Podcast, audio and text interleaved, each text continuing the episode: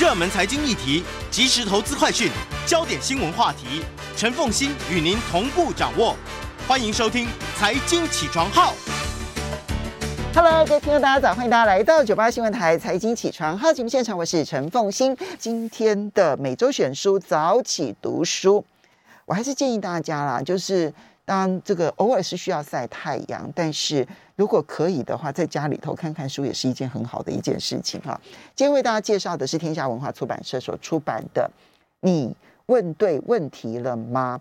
重组问题框框架，精准决策的创新解决工具》哈。所以呢。它应该算得上是一本工具书。今天我们特别邀请的是，呃，SmartM 大大学院创办人，同时也是台湾五百大企业指名导师徐景泰 Jerry，Jerry 也好久不见了哈，好久不见了，大家闷坏了，真的，真的。好，你问对问题了吗？哈，你要不要先用一句话来形容这一本书？啊，我觉得是这样。啊、呃，一句话就是，常常我们在追求一个正确的答案，但是在一开始的时候，我们就问错问题了。嗯，这本书就在解决这件事情。我们常在问错问题之后，在那一个问题的解答当中走了很远之后，回头才看到，其实这个问题可能是不对的，所以浪费了很多时间。当然，我们知道这种现象，但是我们不知道怎么样重新去思考问题。我觉得它是一本，就对我来说，它就是一本工具书，一步一步一步的，然后呢，教你怎么去撞击你那个问题，怎么去撞击那个问题，也许可以撞出一个一个比较好的问题，不见得是最佳问题，但是比较好的问题。对，其实我们常常就是，嗯，在错的问题里面在绕。嗯，这个问题常常是因为我们自己可能因为一些能力的瓶颈，例如像说我们对这个问题认知不足啊，或者是我们习惯的问问题和思考的方式，导致于我们常常会惯性的直线式的有一个答案。嗯，但是其实做了老半天以后，最后的结果才知道啊，我们一开始为什么没有想到呢？哎，我们要不要举一个例子？书中有一个例子 很经典啊。嗯嗯。啊，我我觉得是这样。他书中有个例子，我觉得很好啦。就是很多人，例例如像说，如果要离职或转职这件事情，他可能会有很多的想法和抉择。但是我们在问的时候，我们常常就是要离职还是不要离职，而这个的关键因素可能只有一个一个问题，你自己只会心中只有一个答案，可能是说我跟老板很不很不对盘。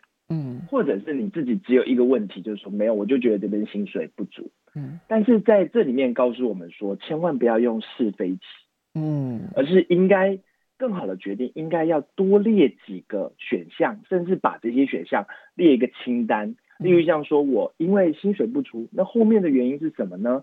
那我们就要列说，哦，可能是，哎，我觉得我是疲倦了，嗯，不一定是薪水问题，而是疲倦了。可能是说啊，我觉得我可能想要进修，嗯，或者是说我后面还有更大的想法，是我想要能够平衡跟我的呃这个家人平衡。我们一一的把这一些你心中的啊、呃、疑惑和你想要追求的一些答案，把它全部先列下来，而不要马上去做出决定，冲动的去做出决定。嗯 OK。我觉得他我很喜欢，就你刚刚讲说这个离职这件事情的时候，我就看到他这里面有举了一个他朋友的例子，他的朋友是一个主管哈，那所以呢，其实那工作各方面的条件他都觉得满意的不得了，这样子哈，就不管是薪资条件啦，就工作潜能的发展的潜力来看啦，或者是这个嗯一般同事的相处啦，他所带的团队的这个向心力啊，他都觉得很棒，但是呢，他嗯。就很想要离开的一个很重要的原因，是因为他跟他的上司处不好，他觉得他上司都在刁难他，他受不了这个上司。好，那我们一般问问题，可能就会讲说说，那这样子我们要怎么去改善跟上司之间的关系，对不对？哈，这就是常见的问题嘛，哈。那我怎么去改善跟上司之间的关系？好，那所以问问题的方式是。呃，上司怎么样子把他，嗯、呃，怎么样子改善跟他的关系？但是他因为重组了问题之后呢，他开始去思考，如果我能够让上司开开心心的离开呢？所以，因为其他的上司还是一个很能干的人，然后战绩卓著哈，只是呢，就是他有一些跟下属相处的一些问题而已啊。结果他就把他上司的所有的资历送给了一家猎人头公司，然后呢，这家猎人头公司就非常开心，如获至宝，然后立刻就去找了他的上司呢，然后挖角他到另外一家公司，给的薪资条件也非常好，他的上司就开开心心的离开了，然后他就解决了他的上司问题了。我我在看到这一个的时候，我想说，当然这个听起来好像很跳通，可是嗯，很多问题重组了之后，他的解决方案就比我们想象中的还要来得多太多了。对啊。其实我们我觉得这本书都有对最大的启发。刚刚凤馨姐也提到这个这一个的书中这个经典案例哦，我觉得我们就是要突破问题的框架。但是很多时候，为什么我们会在框架里面绕？其实我我归纳这本书几个重点，就是第一个是我们很容易惯性的直线思考，也就是 A 点到 B 点的感觉。对。那那个时候为什么会 A 点到 B 点？一个是惯性，一个是我们会被那个情绪所左右。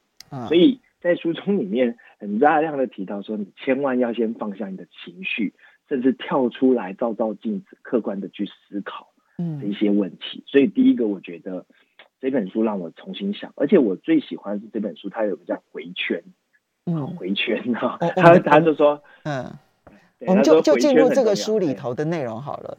好好好，对。回圈嘛，那回圈里面，我觉得提到的一开始重组框架，其实大家也可以重新去思考。其实它有点类似在围棋里面的复盘呐。哦，凤馨姐有没有觉得这种复盘，就是可能我们一开始礼拜一想的问题是 A，但是哎做做做做的过程中，礼拜五如果再重新静下来，再想一下礼拜一认清这个问题的时候，我们就做了一第一次的回圈，说我们到底有没有什么一开始的问题是不是问错了，嗯，想错了。嗯，然后应该重新的再去确认这个问题是不是正确的。嗯，好，所以呢，嗯，刚刚这个 Jerry 提到了书里头很重要一个概念，第一个是先改变直线思考，从 A 点到 B 点只有一条线，那么我们觉得这当然是最短的一条线，好像感觉上也是最最能够直接达到目的的一条线。但是呢，作者告诉我们说，从 A 点到 B 点之间，请我们先绕一个圈，对不对？哈，感觉上面好像绕一个大圈圈，就像你像绕圆环一样，哈，就绕一个大圈之后，你再走出去。哈，那绕这个大圈的目的是什么呢？绕这个大圈就是进入这个书里头的几个解决方案。就绕这一圈之后，接着我就开始要重新的去。撞击这个问题，他提出了很多的工具方法，我们要不要一一的来为大家解析哪些工具？好啊，我觉得它里面绕一个大圈，其实再再补充一点，就是它是要找到隐性的问题，我们要隐而未显的问题，呃，避免我们在错误里面去呃呃去找答案，那就是很糟的一部分哈。那它这个建立框架里面，当然有一个部分。就是建立到，就是说你重组问题以后要前进嘛，嗯，对不对？所以重组框架的时候，第一个就是你要重新思考你的目标在哪里，嗯，然后你要检自己的亮点。那我特别想一下检视亮点，这里面我特别觉得这个检视亮点让我觉得非常有启发哈。他说我们常常呢有一些异质的因素，我们要把它找出来，嗯，也就是在正常之中，我们要找出异质。那而这个意志呢，我们可以试着去问一些，呃，哎，为什么？就好像他他讲了一个东西，就是说像像医生一样，医生常问我们说，哎，有没有时候呢，你会觉得那么不舒服？嗯，对吧？我们去看病的时候就说，哎，奇怪，我来病的，我来这里的时候好像医院的时候又不太痛了，嗯，但是医生可能会问你说，哎，你是不是在哪个时候会特别不舒服？就你什么情况之下会痛，什么情况之下不会痛？对对对对对，就是那个异质性会出现，而那个异质性可能就是关键。如果发生在我们的工作上面，也一样啊。例如像说，如果你的你是做一个业务销售员，我们要提升我们自己业务销售的能力。那奇怪，这个公司里面业绩好像不好，但是一定会有几个特别好的，嗯，它就是异质性的。我们要应该去请教那些异质性，说，哎，你有什么样的方法？那些人就是意志性的，那些人的方法可能会找到你一些答案，甚至在跳出你原本找不到销售不好的原因和方法。嗯，所以找到别别的异质性。我举个例子啊，他在书中讲的那个例子呢，我后来觉得我也要用的，他是讲夫 夫妻吵架这样子哈。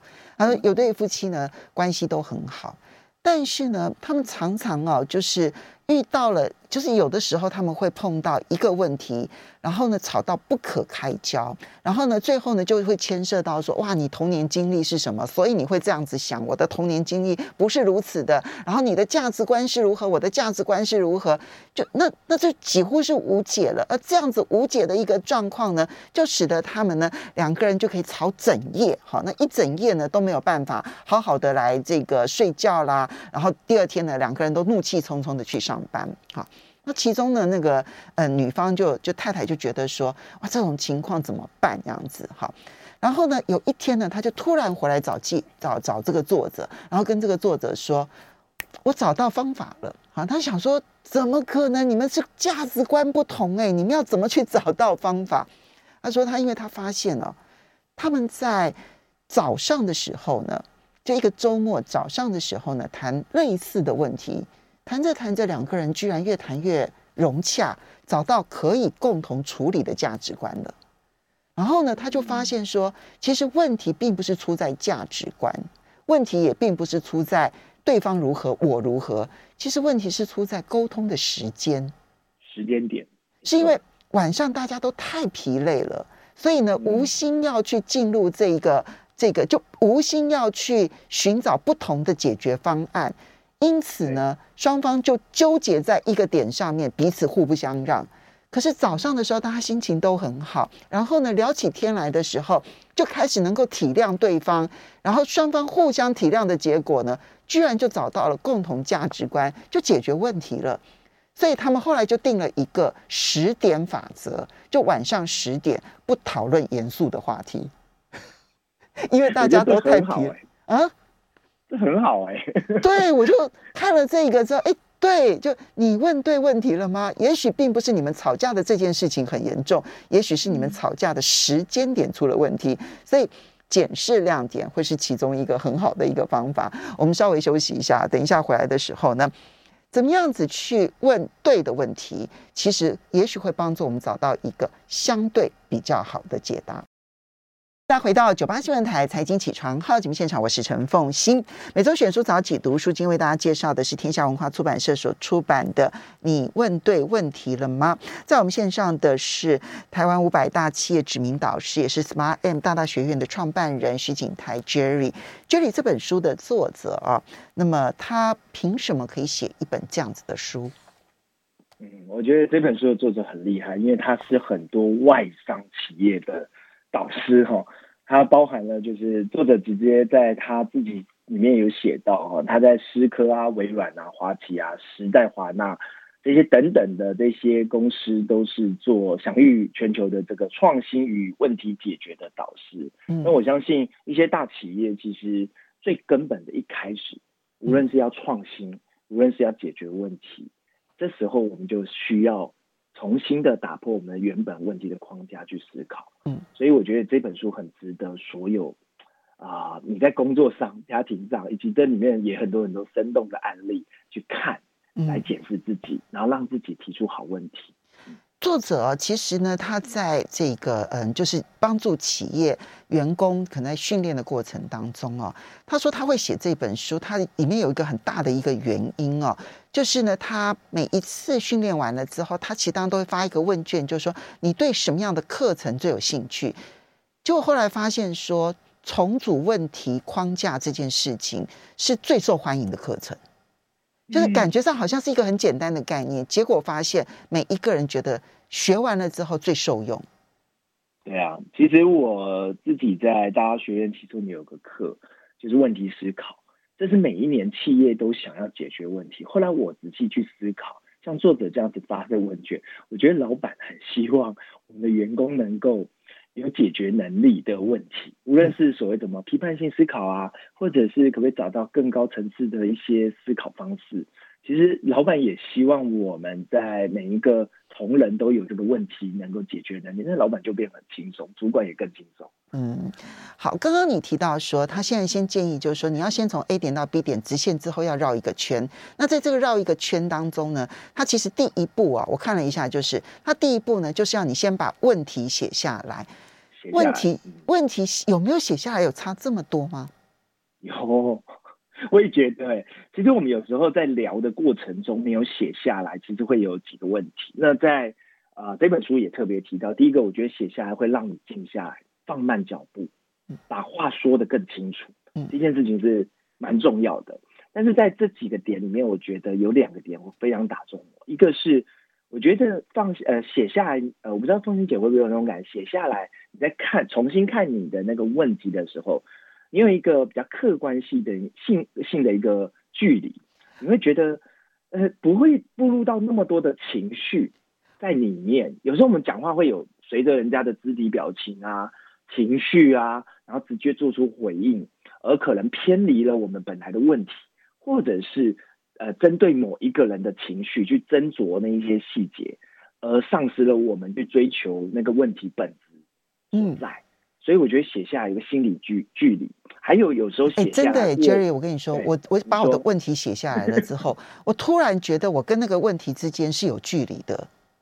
我因为有距离，所以我就开始，我就我就有了那个空间去把这个问题之外的其他的事情找到可能性。哎，所以光写下来这件事情，我就跟问题有了距离，它就不是我的问题，它就是感觉上面是一个独立的问题。它就不再只是我的问题而已了。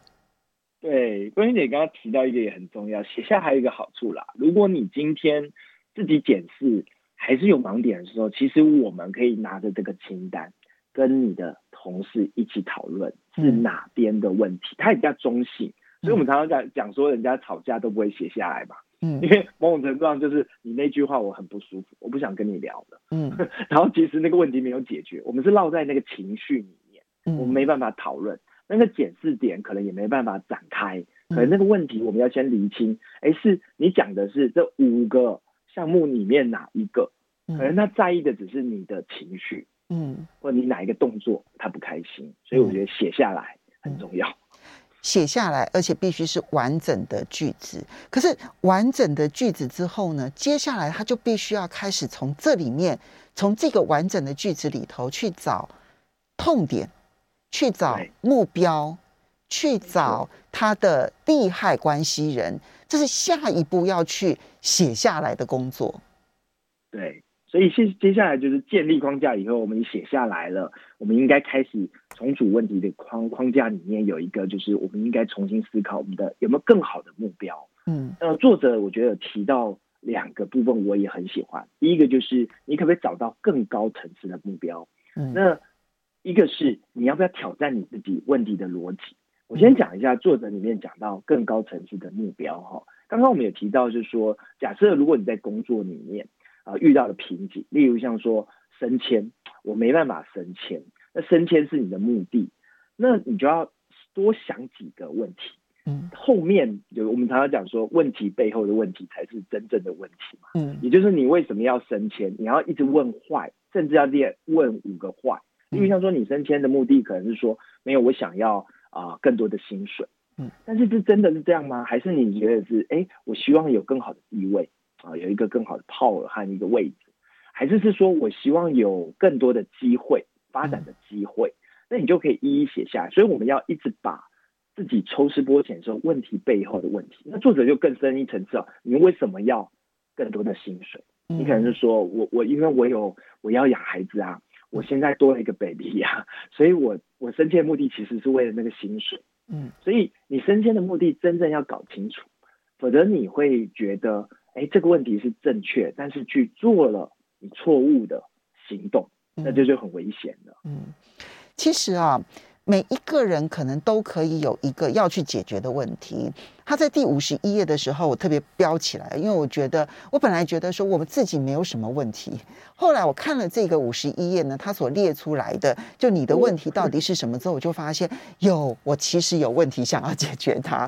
比如说人际关系，你去找人际关系当中你想解决的问题，不管是朋友的，或者是同事的，或者是家人的，然后或者是商业伙伴的，或者是讨厌的邻居，或者是喜欢的邻居，或者是停车场的管理员，或者是亲家，就是你你你观察你的人际关系当中，真的没有要解决的问题吗？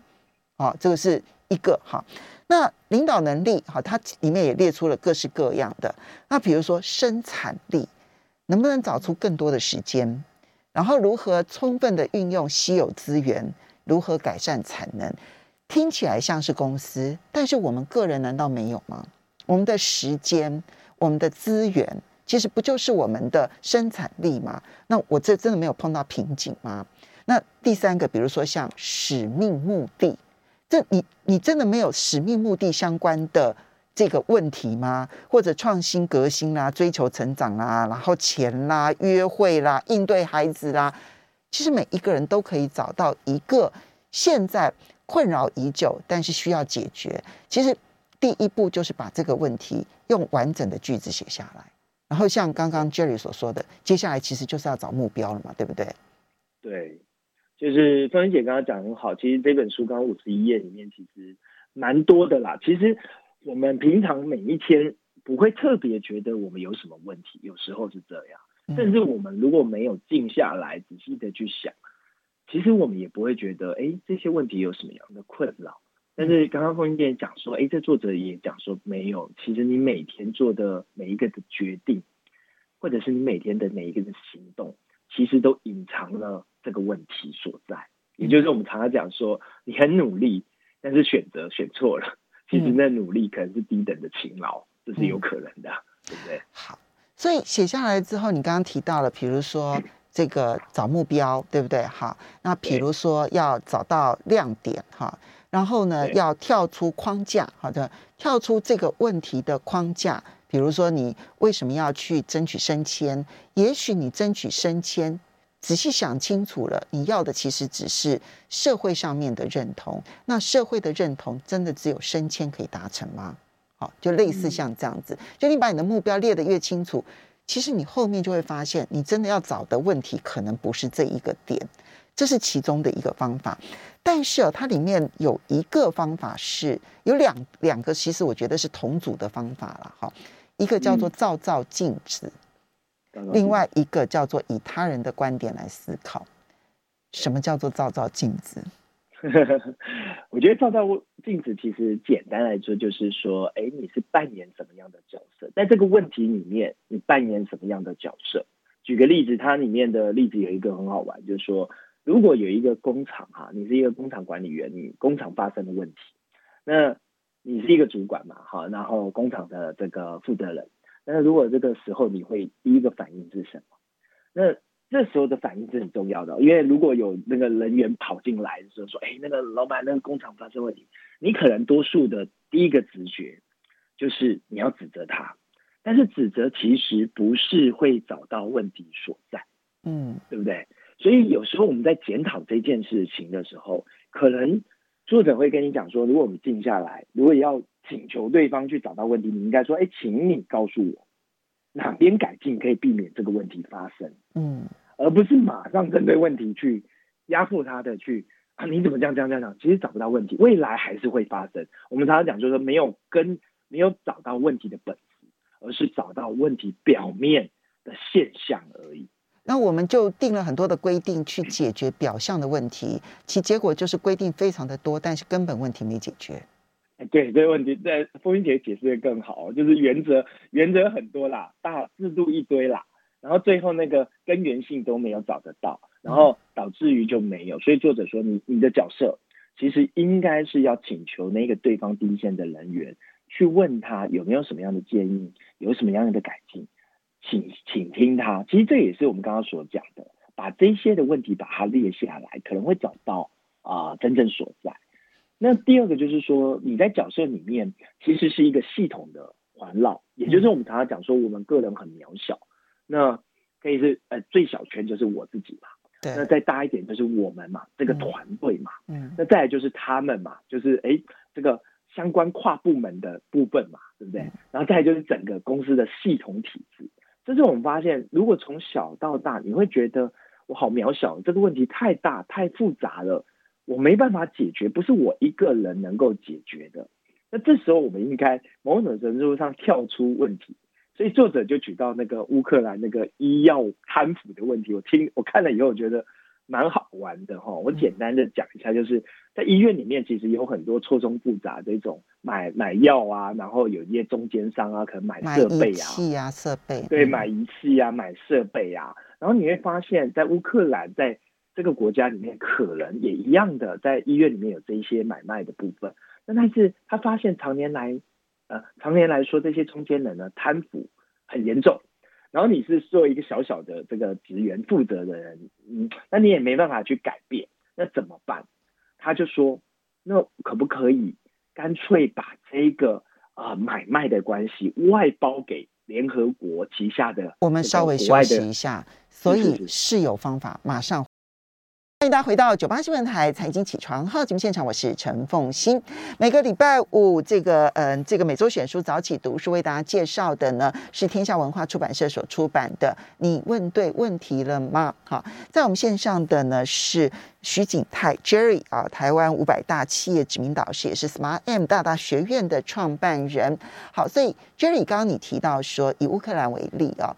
就是呢，当你要解决问题的时候，你看到了医院的贪腐，你希望能够解决问题，但问题它那个已经是一个贪腐结构了。这个时候，你作为可能是乌克兰卫福部的一个小职员，这时候你要想，我想要去解决它，可是你又不可能去动用这个检察官，你又不可能动用法院，然后你也不可能去这个这个去抓抓这些贪腐的人啊，你也抓不完。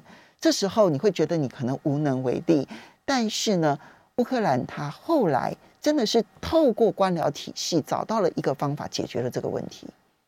对啊，他后来最后就是把这个购买医呃药品的工作外包给这个联合联合国旗下的一个外国的机构。其实这里面也有讲到，我觉得最主要的观点是，他其实可以把自己呢跳脱出来，去拉到某一个高度去思考，说，诶，如果我这个角色，我大概。在我的管辖权里面，我可以做些什么事情？试图去了解这整个系统里面最根本的问题在哪里。嗯，对。所以照照自己，照照照镜子，是为了要了解自己啊。嗯，不止了解自己，而且还要了解其他人眼中的自己。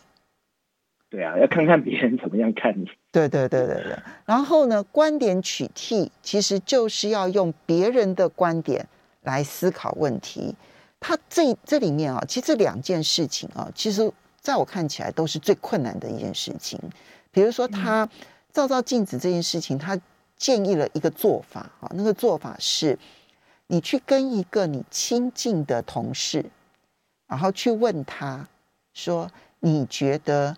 别人刚刚认识我的时候，是用什么样子的想法来想我这个人？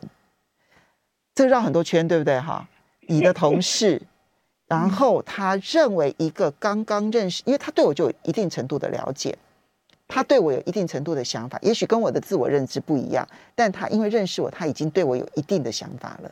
他觉得别的陌生人刚刚认识我的时候。是怎么想我的？对，我其实我提不起勇气问这个问题耶。我觉得很难呐、啊，我觉得很难。有时候，有时候你是很怕面对自己这个给别人给你的一些负面，甚至这些嗯利害关系人的这些给你的一些想法和观点。因为有时候我们会因为情绪，或者是他的观点，可能是刺痛我，或者是你自己会说，就我不是这样的啊。我不是这样子的人呐、啊，所以它里面提到问的问题，其实里面为什么要这样做？因为你要去用以他人的方式来看自己，这个就有点像我们在卖产品。我们如果一直觉得产品很好，嗯，我们没有去了解顾客真正的痛点需求的时候，我们没有去问那个顾客或者是重要，我们最主要的那些顾客为什么不买？嗯，那不买的原因在哪里？我们没有去问这一群人，而是一直觉得，哎，我的很好啊，有人买啊，你看有人买，为什么你不买？而我没有去紧盯他，我们不愿意面对这些不买的这些人的意见和问题的时候，其实找不太到啊、呃、问题的盲点。嗯，所以呢，这个方法很好，只是呢，它会是一个痛苦的过程，但我觉得一定会很有帮助。我觉得在我人生当中，我有时候像比如说我认识一位新的朋友这样子，我啊当然是一般行业的哈，然后呢，可能甚至于是家庭主妇哈，我们大家私底下在聊天的时候，他们可能会突然冒出一句说：“哦，凤心，我我我本来以为觉得你是一个很凶的人呢，然后呢，如何如何如何这样子哈，然后呢，后来跟你接触之后完全不是这样子。那他他他当然是因为。”已经很喜欢我了，然后很爱我了，所以他才会跟我讲这个话嘛，对不对？哈，他也不是要批评我，他只是想要告诉我说他自己的心路历程是如何转变的。但是我当下，我后来就就就觉得说，其实这一段话对我很重要。就是呢，我就跟他讲说，哦，原来我一开始给别人是这样的感觉。那如果是这样子的话，我在跟别人一认识的当下。我要想办法让别人知道，说其实我不会对你凶。如果你害怕我的话，没关系，你慢慢就会知道。其实这个对于我去拉近跟别人之间的关系是帮助很大的。我举这个例子，就举这个例子很重要，对不对？嗯，凤姐，你确实，我真的觉得我接触你了以后，我真的觉得你是超 nice 的人。但是可能因为荧光幕会让嗯那个专业会有个距离感，我觉得是这个问题。嗯所以，当没有这个，所以，所以我觉得，一个是自己认知的自己，一个是比他人的观点去认知你，而里面有很多我们自己要去接受，或者是去呃抽丝剥茧去聊清楚、了解这个问题所在的时候，它里面也提嘛，就照照镜子里面有讲说，我们全面了解的时候，我们必须要了解我们内在的自我察觉，通常是来自于你的价值观、你的目标和思思想。但是外在的察觉其实是刚刚凤馨姐讲，就是说，哎，别人怎么看你啊？嗯，那你的行为是怎么样跟人家往来啊？这些利害关系人他的观点是从哪边的问题而出的？那我们可以去了解，对，嗯，当然也有，呃，也许，呃，在真正要执行之前呢，其实观点取替很重要。不过呢，我们刚刚讲绕一个圈呢，其实现在我们都还在绕圈嘛，哈。但绕了圈之后，最后会回到那个打结的那一个点之后呢，其实是要前进的。前进就是要开始执行了吗？嗯，还是它其实前进的方法都有一些很重要的一些观点？是，作者提说，其实在前进的时候，最好是你要还是要测试你的问题。所以好像就是说，不要大肆的、马上的、大胆的去做。其实应该要测试呃这个问题所在。如果你自己是一个老板，或者是你是一个产品开发员，其实你可以测试你的小产品，去确认你所提的建立框架的问题，或者是你重组好的问题里面，这个的验证这个产品是不是对的。嗯，那或者是说，哎，你可以寻求，哎，你在测试的过程中，你可以去寻求外界的人士。多方面的去了解，如我刚刚所说的，你要跳出你跳出你的同文层，去不要找那种观念啊、想法太近的人，你要去找这方面的顾客、专家或比较客观的这些啊事实。而很重要，我觉得这里面是我要学习的哈。他讲说，呃，我们通常不是去说服别人，你应该是要去理解说，哎，我提的问题是不是引发共鸣，而不是一直强烈的说，哎，你看对不对？你看对不对？其实你取得到对的答案，其实可能一开始你还是假设是错的。试图去跟利害关系人描述问题，但不是说服他，而是描述完了之后去观察他有没有得到共鸣。对，你看这个很难吧？因为当我觉得说我已经 想清楚了之后，我当然想要去说服我的。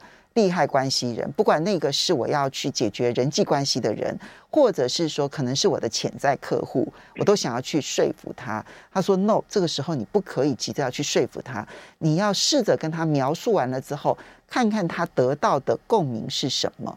如果他的共鸣是大的，就代表你的方法是对的；如果他的共鸣不够的话，代表你还有其他的问题要去解决。”对啊，我觉得是超难的，对不对？我觉得，对，我觉得超难。我们通常好不容易，我们好好不容易想好了，也定下来以后啊，呃，试图要去跟别人分享的时候，我们当然是希望对方是哇很棒，接受，然后觉得你很棒。然后如果啊对方不接受，你一定会极力的说服他。但是我觉得听完啊，呃，以及看完这本书，他其实要告诉我们，其实有很多时候是反复的去确确认和重组你的问题以后，让这个问题。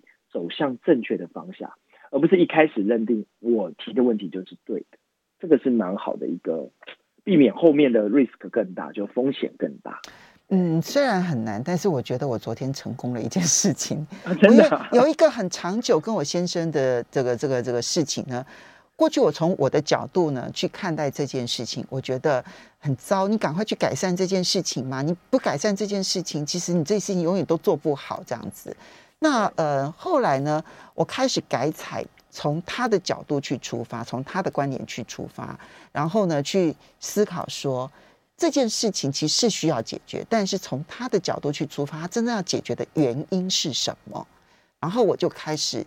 告诉他，我就好，我就换了一个方式，想清楚了之后呢，我告诉他说，我以前跟你提的时候呢，都是从我的角度认为如何如何如何如何。那我觉得好，以我的角度来讲，这是不对的，我不应该从这个角度去想。但是呢，我觉得其实从你的角度来说，因为你的健康的关系，所以如果这件事情做了，其实它还是真的对你的健康利大于弊。所以你要不要思考一下？当然，我是选择了一个两个人都不疲累的时间点。哎，这件事情，我就我就发现他就不像以前那样子排斥，他就开始点头，我就知道说，哦，他得到共鸣了。嗯，你找到突破点了哈。我我换了一个描述问题的方法了。嗯，哎，对，换一个问题来问，其实有时候会让人家觉得一来舒服。嗯，二来会感觉是说，哎，你没有那么针对，嗯，他反而可以放下心房，说，对啊，跟你聊。我刚刚听芬姐刚刚在跟你先生是说，哎，你是用聊的方式，对，去思考，去考虑他，他到底在哪一些症结点的考虑。而且我我阻碍了他，我，我强调我前面的思考是错的，嗯，我先认错了。哦那你很棒啊！你有做到他重新回来去检视自己问题的框架是对的。对，因为 我先认，我先承认我是错的，他就不会排斥这件事情，然后开始就由他的角度去思考这件事情了。哦，哎，我也要用用看，不然真的在疫情期间很容易有那种争执和吵架，知道？所以以他人的观点，然后呢，试着去重新描述问题，但。不要急着说服他，而是用他的共鸣来决定你这个描述问题的方法对不对？对对，好。然后还要去做测试的产品，这个就是属于企业界的了。对，比较企业工作上会用到的。嗯嗯，这一点其实，在你新创的事业当中，其实常要出现这样的一个状况，对不对？非常长。所以，因为因为它里面有一个东西，就是你做下去就是耗费了。三个东西嘛，第一个是机会成本嘛，嗯，那第二个就是你的时间，嗯，那第三个就是风险，嗯，所以如果你没有做 test，A/B test 或者是更多的 test 的时候，其实做这件事情不难，是做下去有时候不能回头，这点就是你要收尾就很难，这很难。好，我们要非常谢谢徐景泰 Jerry 来一起导